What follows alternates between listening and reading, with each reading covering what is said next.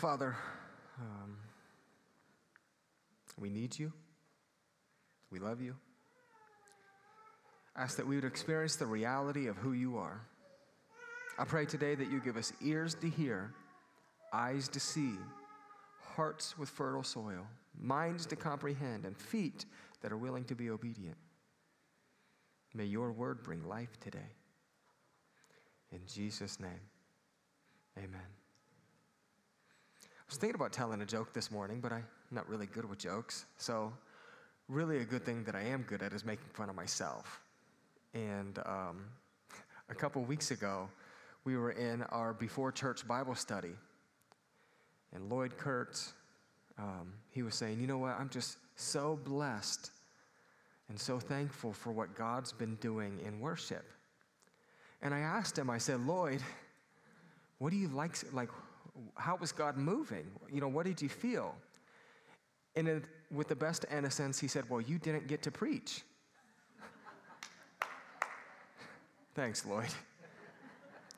And Bob Ravenstein was like, wow, that's how it is. So Lloyd roasted me without intentionally meaning to, and I knew what he meant. Um, but um, Lloyd, today, God wants me to preach. So, all right. Nevertheless, we are in the book of Revelation.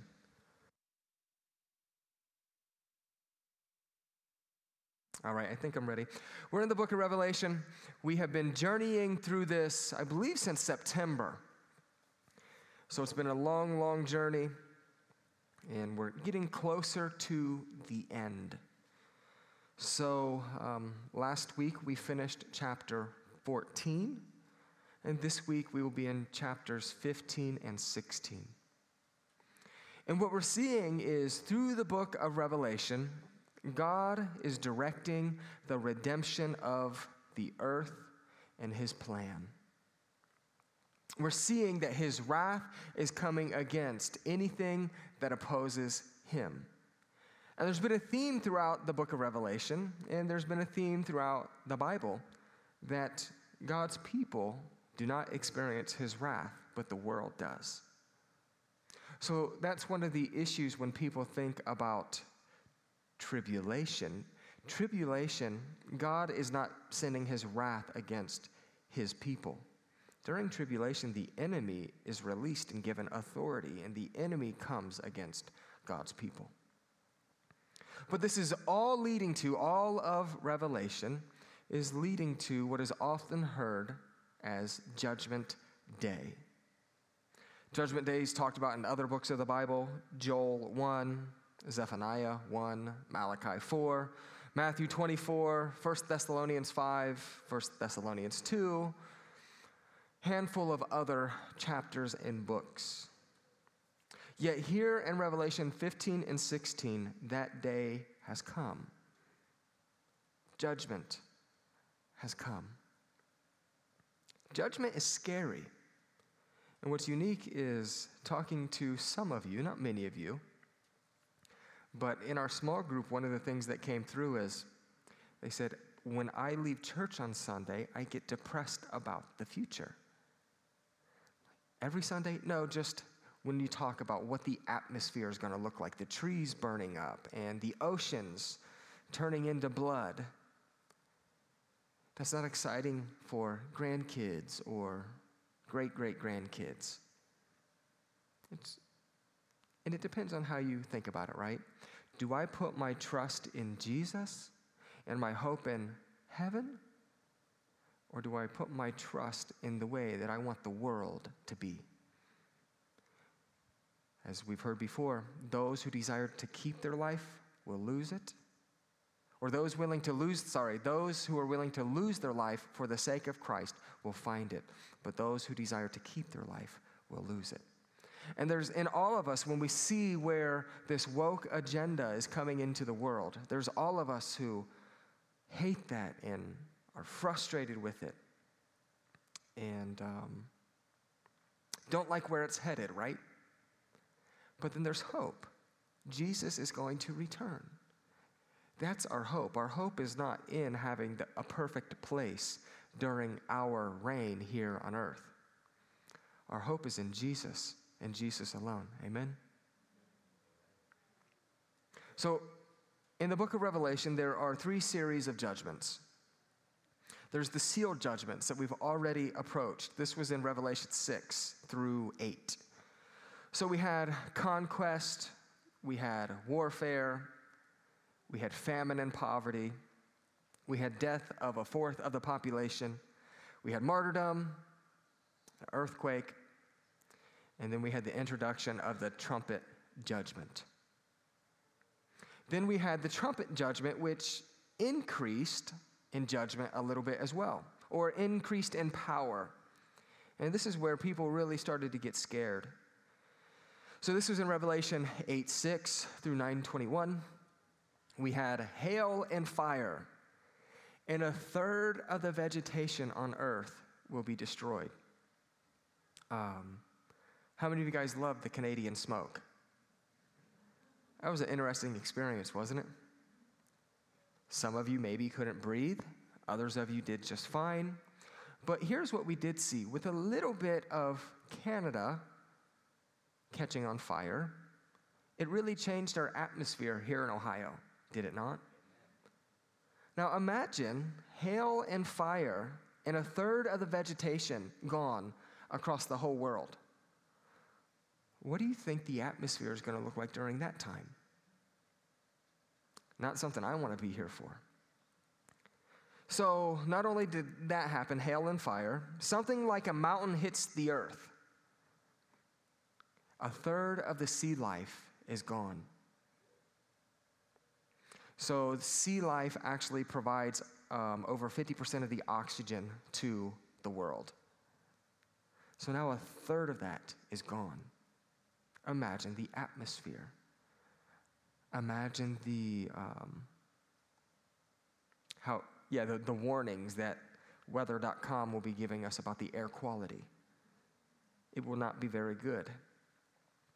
Not only does that happen, a great star blazing like a torch comes down. A third of the fresh water is now gone. The sun was struck. Darkness hits the earth, and the days are shorter. And all that is pretty scary, but maybe the scariest piece, piece would be these demonic locusts that come out and torture people. And then after that, demonic beings released from the Euphrates, and a third of mankind are killed. And this was the trumpet judgments. And then we have the introduction to the bowls. So as we get into chapters 15 and 16, we see the bowl judgments. And we'll just kind of go through them quickly, give the list like we have. But Revelation, um, it'll be Revelation 16, 1 through 21. There's festering sores, death of all the sea life, fresh water turned into blood, people uh, were scorched by the sun, darkness and misery, and the earth's military gathering for war. It's really unique to think that the earth's military is going to gather for war against God. They don't stand a chance, do they? And then what will end up happening is the most destructive earthquake man has ever seen. And it will be a, um, there will be hail that's 100 pounds, weighing 100 pounds coming down from earth. That'll be crazy. 100 pound hail? Some of us can't even lift 100 pounds, right? So what we're seeing today is the bowl judgments. But first, let's get to chapter 15. Revelation 15, verse 1. I saw in heaven another great and marvelous sign seven angels with the seven last plagues. Last, because with them God's wrath is complete. So John sees another great sign, and with these or with this sign, seven angels, which represents the seven last plagues. This means that the end is here. Can we be excited about the end.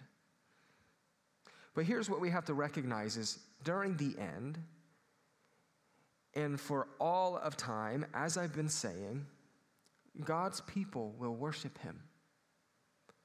You and I were created to worship him. Now, worshiping him has many aspects. Offering your body as a living sacrifice, holy and pleasing to him, right? And everything we do, we do it unto him to the best of our abilities. That's worship. But worship is also when we sing songs of adoration and praise to him. And for the rest of eternity, we are beings and we've been created beings to sing. I'm not a very good singer. Um, most of you are probably way better than me. But we've been created to sing. Verse 2 And I saw what looked like a sea of glass, glowing with fire, and standing beside the sea, those who had been victorious over the beast and its image, and over the number of its name. They held, they held harps given them by God, and sang the song of God's servant Moses and of the Lamb. There was this time once when we were in youth ministry down in Dayton. And I think we ended up going to watch Dayton Christian play football. And then afterwards, we all went back to the youth room and we hung out. And um, we had some kids who could play instruments, but I had no clue how to play any instrument. And um, I got on the cajon and I started cajoning away, thinking I'm keeping a beat, right? Martin's laughing at me. You should be. And I'm just cajoning away, and I didn't care, right? If you don't know what the cajon is, it's the little box that you sit on and you play the drums with it. So I'm beating in the spirit this box because we're trying to honor God. There was another time, one of our small groups here at the church, uh, we didn't have any instruments to play. So we ended up getting pots and pans and trying to figure out ways to play music unto God with pots and pans. Really funny. You guys can laugh at that. But there was a zeal, there was a passion within our hearts that our God is so big that we want to find ways to worship Him.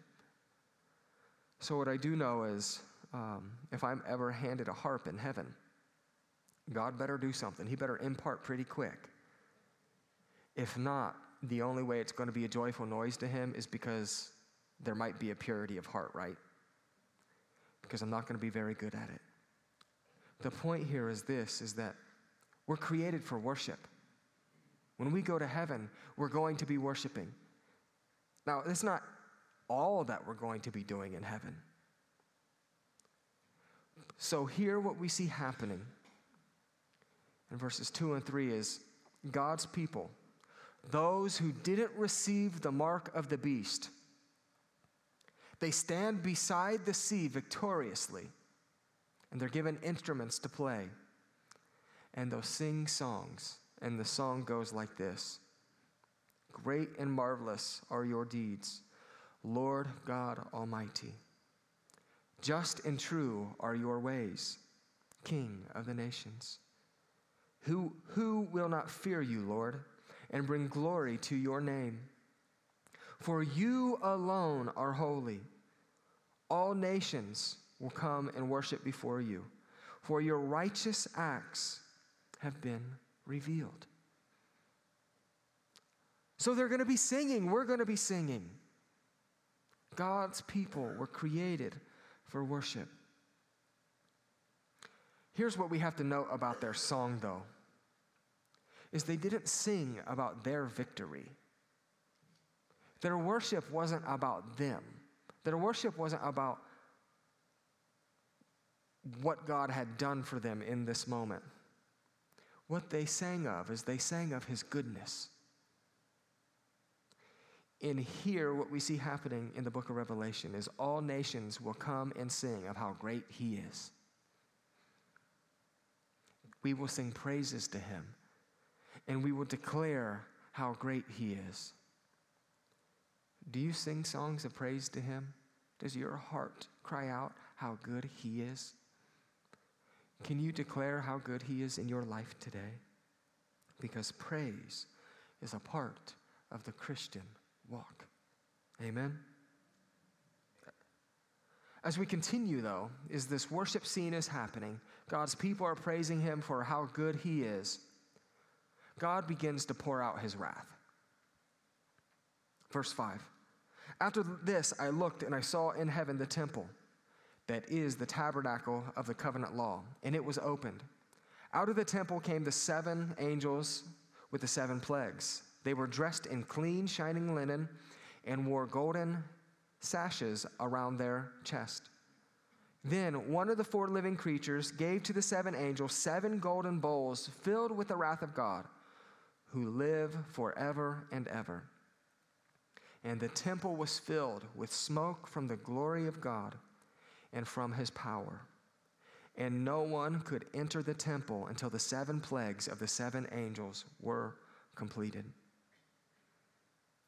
There's something about smoke and God's glory. There's something about smoke and God's wrath. There was a time um, when the elders of the church, whatever, 13, 14 years ago, maybe recognized a call in my life. And uh, Pastor Lyndon provided me an opportunity to share 15, 20 minutes. And um, while I was sharing, a weird thing happened in my mind's eye. So I think in the spirit, I saw a cloud over the congregation. There was some kind of fire over the congregation. And um, it was smoke. It was just smoke. I'm, I'm preaching here, but over the whole congregation, I saw this smoke. Like, man, that's weird. What, what is going on? I didn't realize it. 14 years ago, I knew a whole lot less than I do now, right? And at the end of the message, I ended up providing this opportunity for the congregation to respond. And um, I provided this opportunity, and it was like 98% of the congregation responded at the altar. Now, I'll tell you this it wasn't because the message was good. It wasn't because the message was crafty. It wasn't because it was expositorily good or well organized. It was because God was doing something and God showed up in smoke.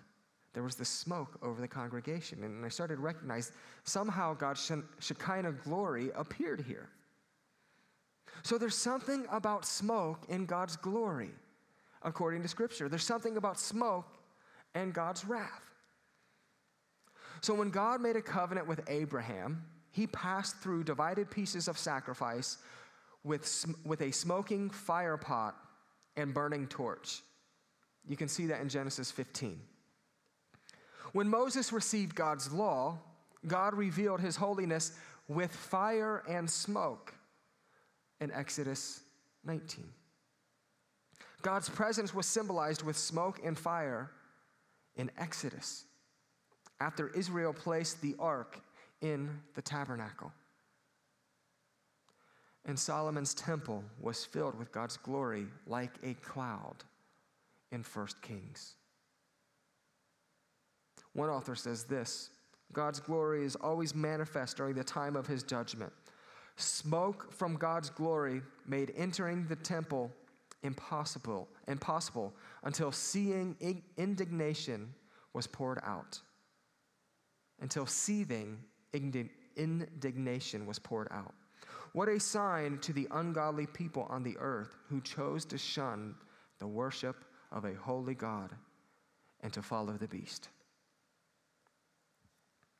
So now since no one can enter the temple unless the seven plagues were completed, the angels are sent out.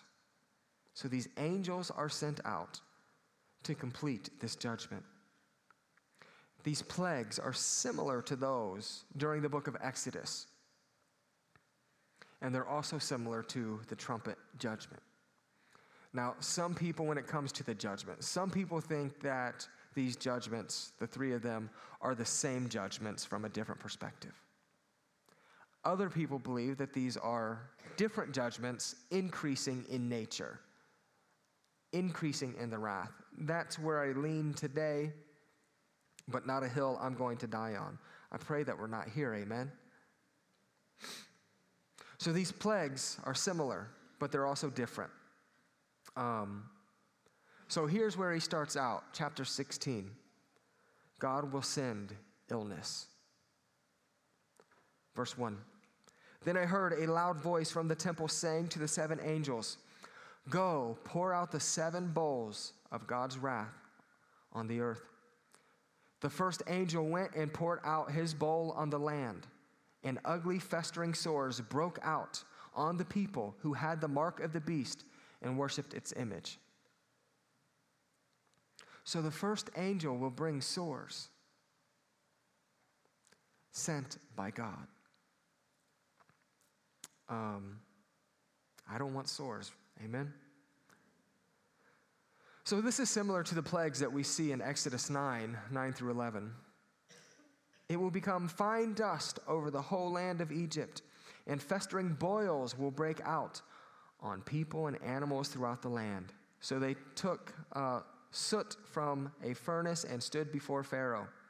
Moses tossed it into the air, and festering boils broke out on people and animals.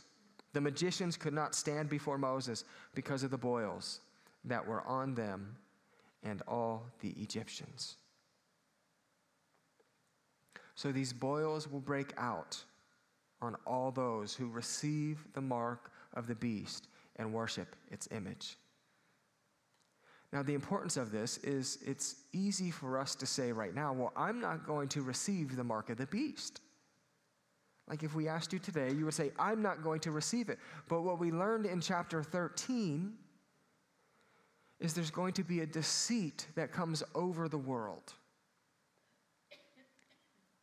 And the Antichrist and the false prophet are going to perform miracles that look a lot like what Jesus did resurrect the grave, fire from heaven, um, speak life into an image and it come to life have many followers. And then what the end of chapter 13 tells us is it calls for wisdom, so be discerning. So we have to be mindful of that. Job 2, verse 7, also the plague was like this. So Satan went out from the presence of the Lord and afflicted Job with painful sores from the soles of his feet to the crown of his head. God's wrath is going to come to people who receive the mark of the beast. Yet, what we have learned throughout this whole book is believers will be protected from God's wrath. Zechariah 14 12. This is the plague uh, with which the Lord will strike all nations that fought against Jerusalem. This is the plague that which the Lord will strike all nations that fought against Jeru- Jerusalem. Their flesh will rot while they are still standing on their feet. Their eyes will rot in their sockets, and their tongues will rot in their mouths. So, who does this happen to? Those who fight against God. Are you fighting against God today? I don't think we are. I, th- I, I think we're believers in here today. I think we're covered by the blood. But what we have to realize is we can't selfishly just think about ourselves. There's people, there's people that um, this might happen to, or this will happen to, not might. So that was the first angel, bringing sores. With the second angel, God will completely destroy the seas. The second angel poured out his bowl on the sea, and it turned into blood like that of a dead person, and every living thing in the sea died. So a third of the sea was already destroyed, but now everything in the sea is dead. Nothing left. So it said that the ocean covers 70% of the earth over 70%, right? The ocean is large. So it covers over 70% of the earth that's all going to be dead. Now, it won't necessarily turn red like blood, but it will be foul and sick like that of a dead person. That's disgusting. That's scary. So the second angel will destroy the seas. With the third angel, God will pollute the fresh waters. Verse 4 The third angel poured out his bowl on the rivers and the springs of water, and they became blood. Then I heard the angel in charge of the water say, You are just in these judgments, O Holy One, you who are and who were, for they were for they have shed the blood of your holy people and your prophets, and you have given them blood to drink as they deserve. And I heard the altar respond, Yes, Lord God Almighty, true and just are your judgments. Water during this time will already be limited. So a third of the fresh water is destroyed, a third of the uh, sea was destroyed, and now, just right before this angel, all the uh, ocean is destroyed. So a third of the water, fresh water, is destroyed. Now, all of the fresh water is gone. The springs of water and the rivers become blood. No way people will be able to live in this condition. So then you ask, why would God allow this to happen? The um, family that we were able to talk to last night had some of these questions. They had some interesting perspectives of the Bible. Why would God allow this to happen? Why would God do this? Um, because no one could live in this. And what's interesting is he's doing this because he's redeeming back what the enemy stole, or he's redeeming back what Adam and Eve gave up the earth. Second, this isn't against uh, people who are sealed by him. So this isn't against his people. This is against people who chose to be marked by the beast. And then, third, what's important out of, out of the scripture, what's going on here, is we can trust him. He, he is fair and he is just. Psalm 19:9 The fear of the Lord is pure, enduring forever. The decrees of the Lord are firm, and all of them are righteous. So when we ask this question, why would God allow this to happen?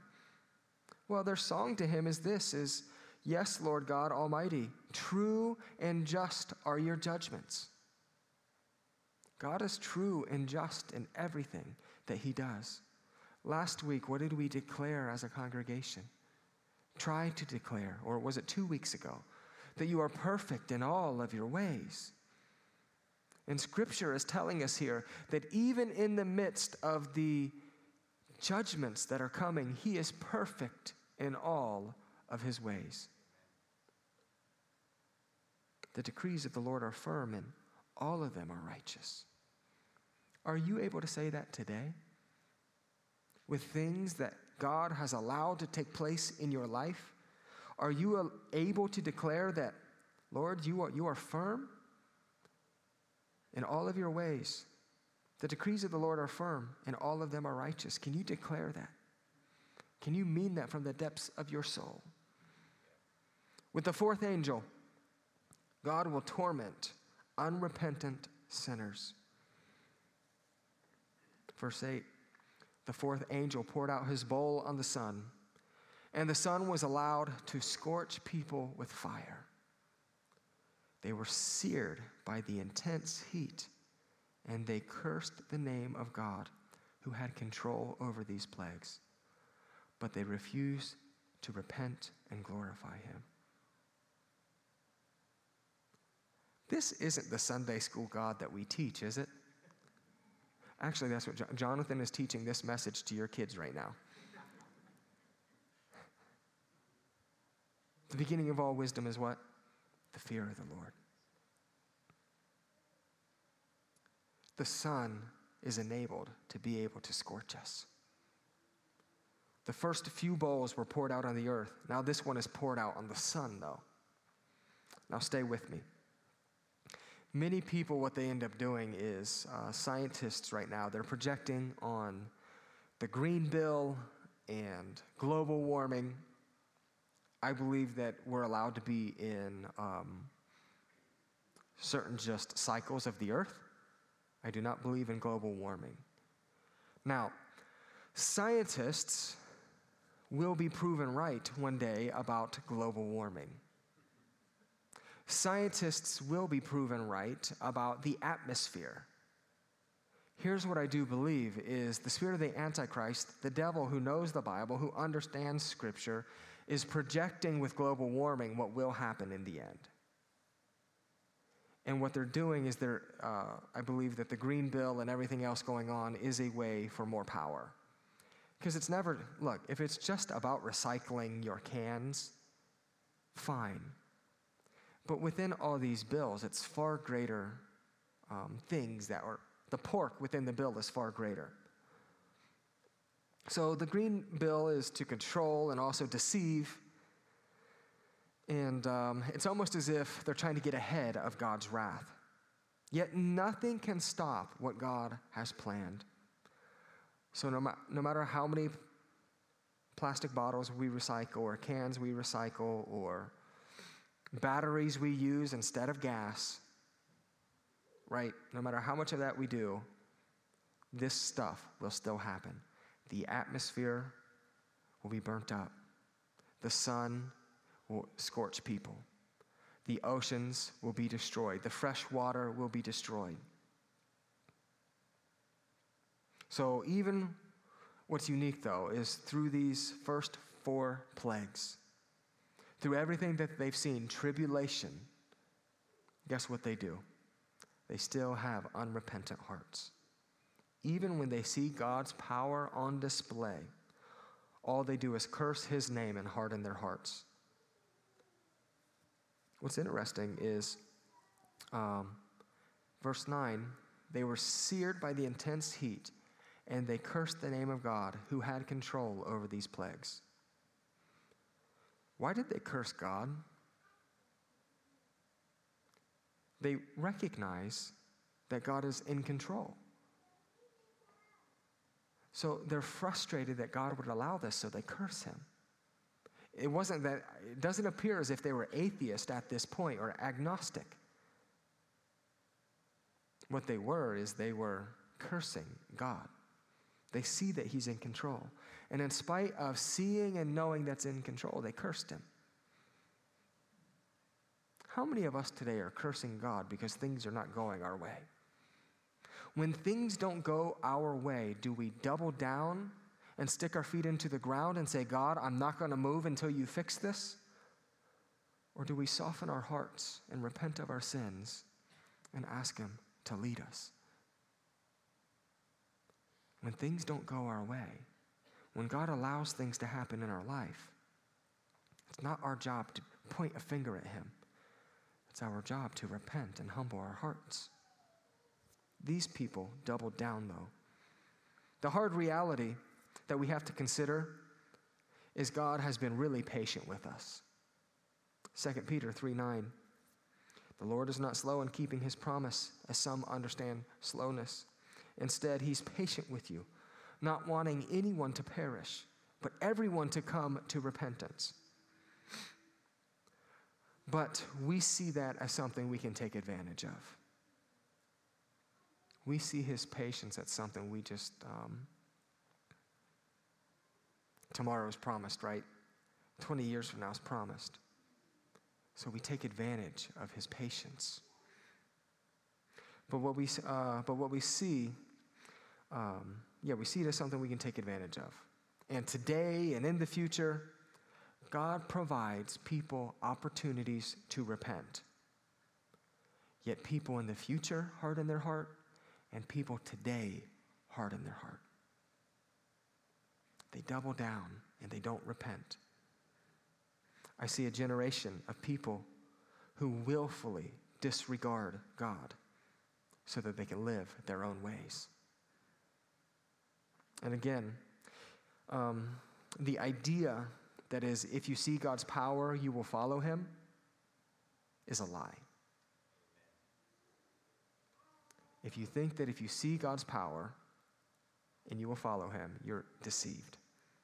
Because these people, these unbelievers here in the book of Revelation, they see God's power on display very powerfully, and they still deny him, and they still curse him. So we need to quit, quit living that if God would just do something, then we would follow him. We will follow him when we repent of sin, and we will follow him when we repent of pride. So I ask, will you repent today? Will you give up your own will and follow him? With the fifth angel, God will destroy the kingdom of the Antichrist. Verse 10 The fifth angel poured out his bowl on the throne of the beast, and its kingdom was plunged into darkness. People gnawed their tongues in agony and cursed the God of heaven because of their pains and their sores. But they refused to pen, repent of what they had done. So they are thrown into complete darkness. Um, I'd imagine this is literal, physical, spiritual, and clearly economical. There's not a lot going for the world right now. But repentance here is brought up twice within two verses. They refuse to repent. Repentance is paramount. So they're thrown into this complete darkness. They are mad at God because He isn't serving them. He isn't following them and doing everything that they wish. And at a smaller level, as believers, we have this same spirit. We get mad at God because He doesn't serve us the way that we want.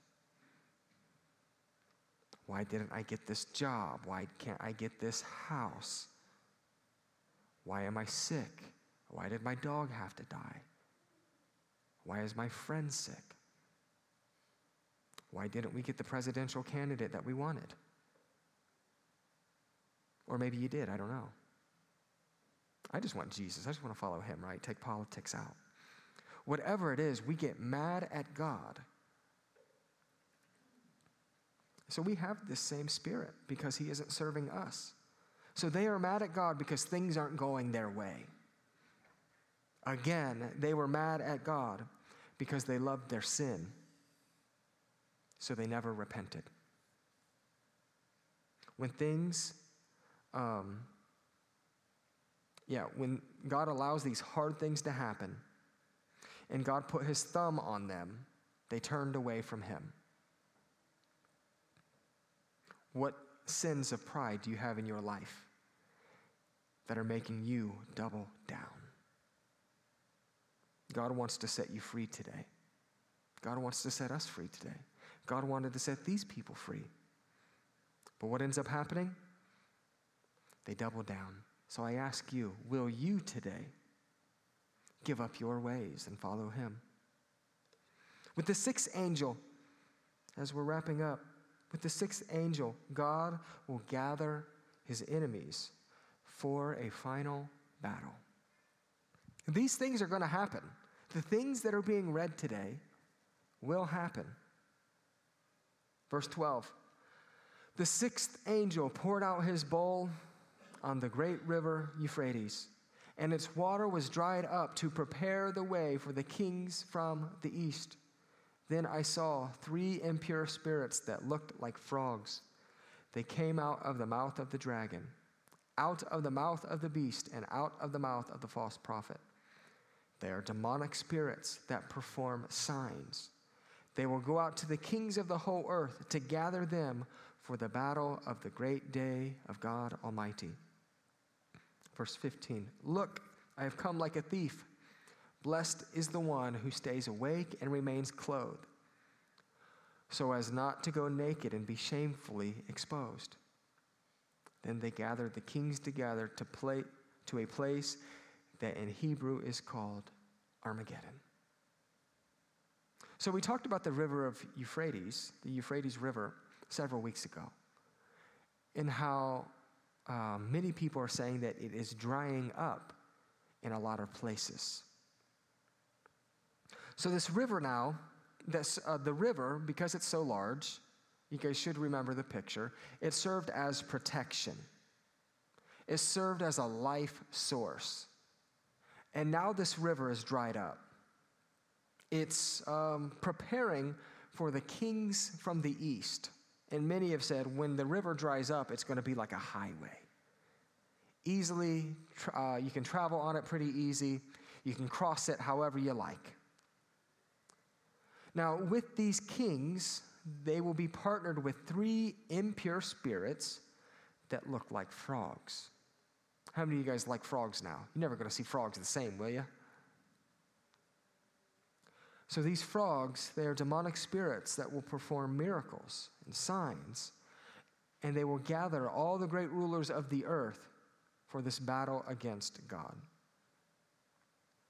Again, it's been a theme over the past several weeks. The theme is this is we can't just follow someone or something because of a sign or a miracle. The enemy will perform miracles.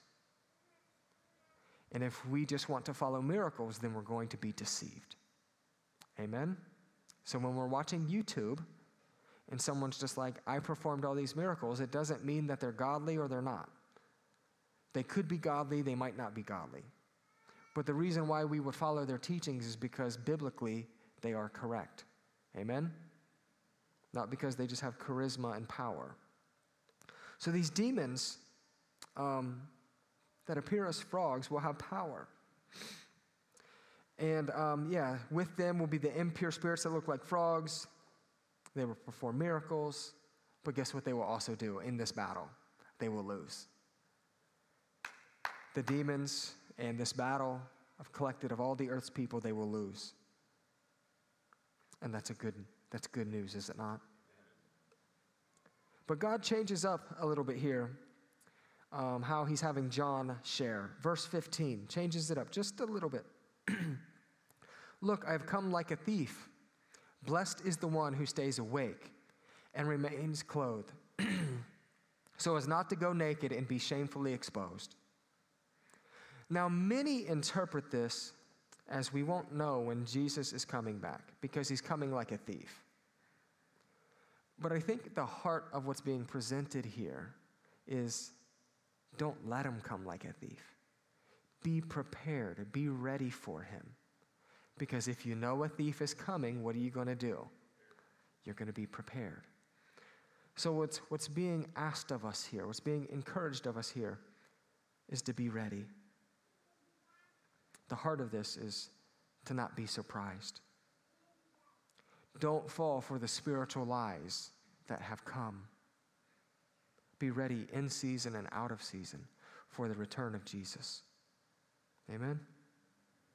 Now, with the seventh angel, as we wrap up today, God gives sinners what they deserve. The seventh angel poured out his bowl into the air, and out of the temple came a loud voice from the throne saying, It is done. Then there came flashes of lightning, rumblings, peals of thunder, and a severe earthquake. No earthquake like it has ever occurred since mankind has been on earth. So tremendous was the quake. The great city split into three parts, and the cities of the nations collapsed. God remembered Babylon the Great and gave her the cup filled with wine of the fury of his wrath. Every island fled away from the mountains could not be found. From the sky, huge hailstones, each weighing about a hundred pounds, fell on people. And they cursed God on the account of the plague of hail, because the plague was so terrible. An earthquake as big as it has ever been. We're going to feel it here in Ohio in Mechanicsburg, actually, over the past several years, we have felt some. You know, over the past 15 years, just a little bit, nothing major, right? But an earthquake like the earth has never seen, hail weighing 100 pounds, hitting people and destroying them. Many people will die. So you say, How is this positive? You're like, Well, number one, I didn't make up the scriptures, right? So all scripture is um, relevant. So, how is this positive? How do we walk out of here encouraged? Well, the way we walk out of here encouraged is this is we know that when this happens, it is done. It is complete. There's no more sickness, there's no more death, there's no more cancer, there's no more bullying, there's no more debate on what sin is, there's no more wokeness, there's no more control. We get to be in paradise with Jesus forever. And that's something to look forward to. But there is something about spiritual maturity where we have to face this type of confrontation, of a, hum, um, a healthy dose of fear and trembling before God. We have to be able to wrestle through some of these frustrating things that are going to happen, even though they're scary. So it's positive because it is finished when these things happen. Very soon, in the book of Revelation, he's going to make all things new. We get to walk with him in paradise. The new heaven and the new earth will be created, and we could be set free for eternity. That's something that's exciting. But with that being said, um, there should be an urgency within us to share the good news of Jesus with people. If you and I will not experience this, good. But remember in Ezekiel 16, what was it, verse 49? Says, Your sister Sodom was destroyed because of several things. And one of the reasons why Sodom was destroyed is because she was unconcerned. Are you unconcerned today? Sodom was destroyed because, in peace, she was unconcerned. She was unconcerned with the people at Walmart. She was unconcerned with the people at Kroger. She was unconcerned with her coworkers and her neighbors. She was unconcerned with the prayer request. She was unconcerned with uh, abortions. She was unconcerned with Scripture. You want to know why? Because she had to get home and watch Netflix. She had to get home and serve herself. Because if she became concerned, that would mean that her life would have to change. She'd have to surrender and give up some things that she idolized. So I ask you today are you unconcerned?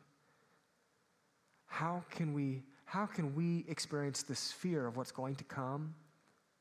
Understand that we get to escape it because of the blood of Jesus, but then not with urgency share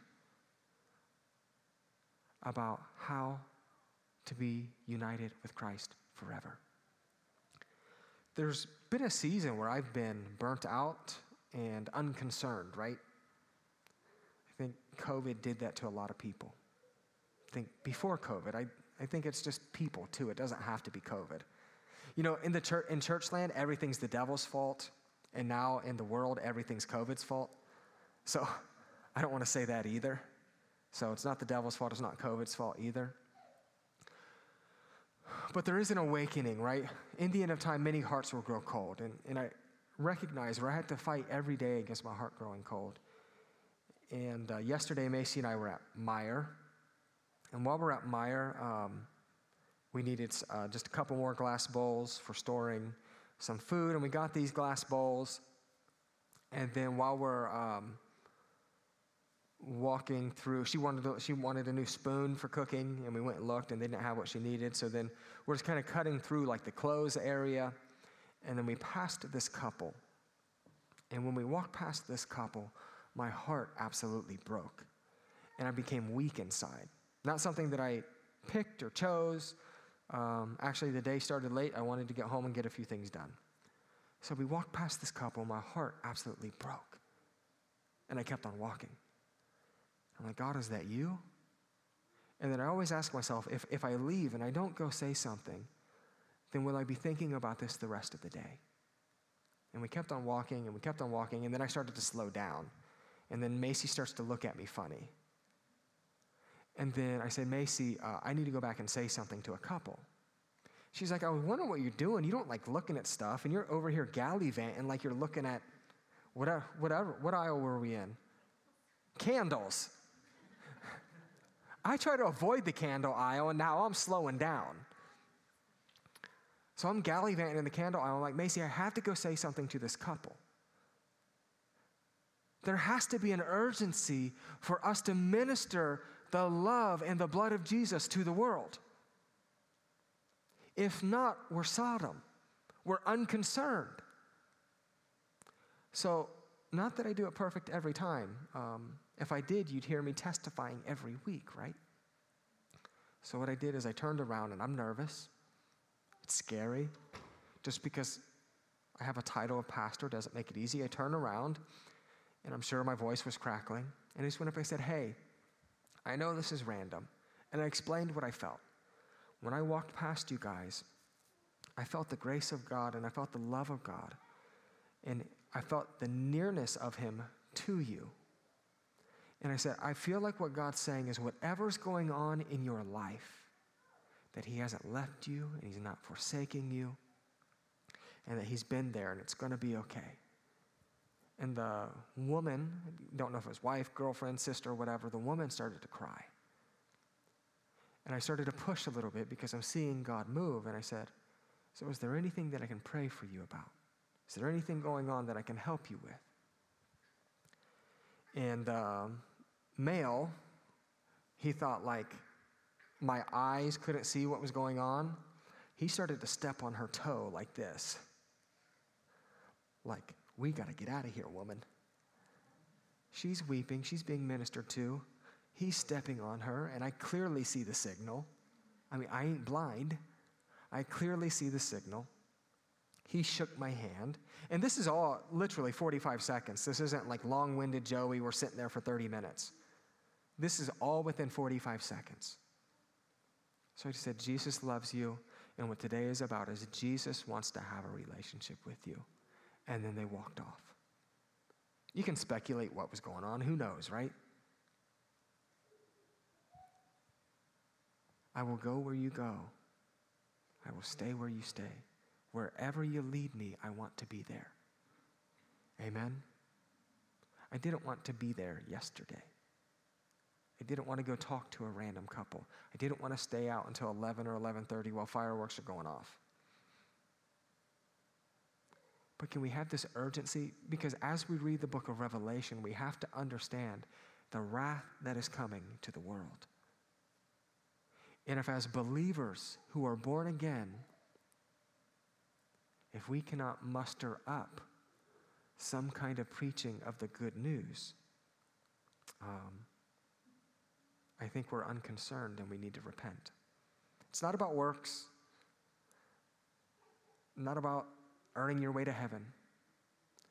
It's about loving the people next to you and caring about them not facing this wrath. Statistically speaking, one of our descendants will be here at the end. Statistically speaking, some of our friends and family members are going to hell. Because what does Scripture say? Many people live on the wide road and enter through the open gate that leads to hell. Let's pray. Father, um, your power is on display today. Your power was on display yesterday and at creation. And your power is going to be on display like we have never seen at the end. I pray that today that you would give us a boldness to share your gospel and share your love. That we wouldn't lead our lives, but we would follow you. That we would be urgent about following you. Not that every person that we walk past, Father, that we have to sh- um, tell them to repent and turn to you, but we would have this relationship with you that when you knock on our door, we would answer. May we fall deeper in love with you. And as we fall deeper in love with you, may we be more obedient. I don't love how it looks in the end, Father. but I trust you. May we trust you today. In Jesus' name.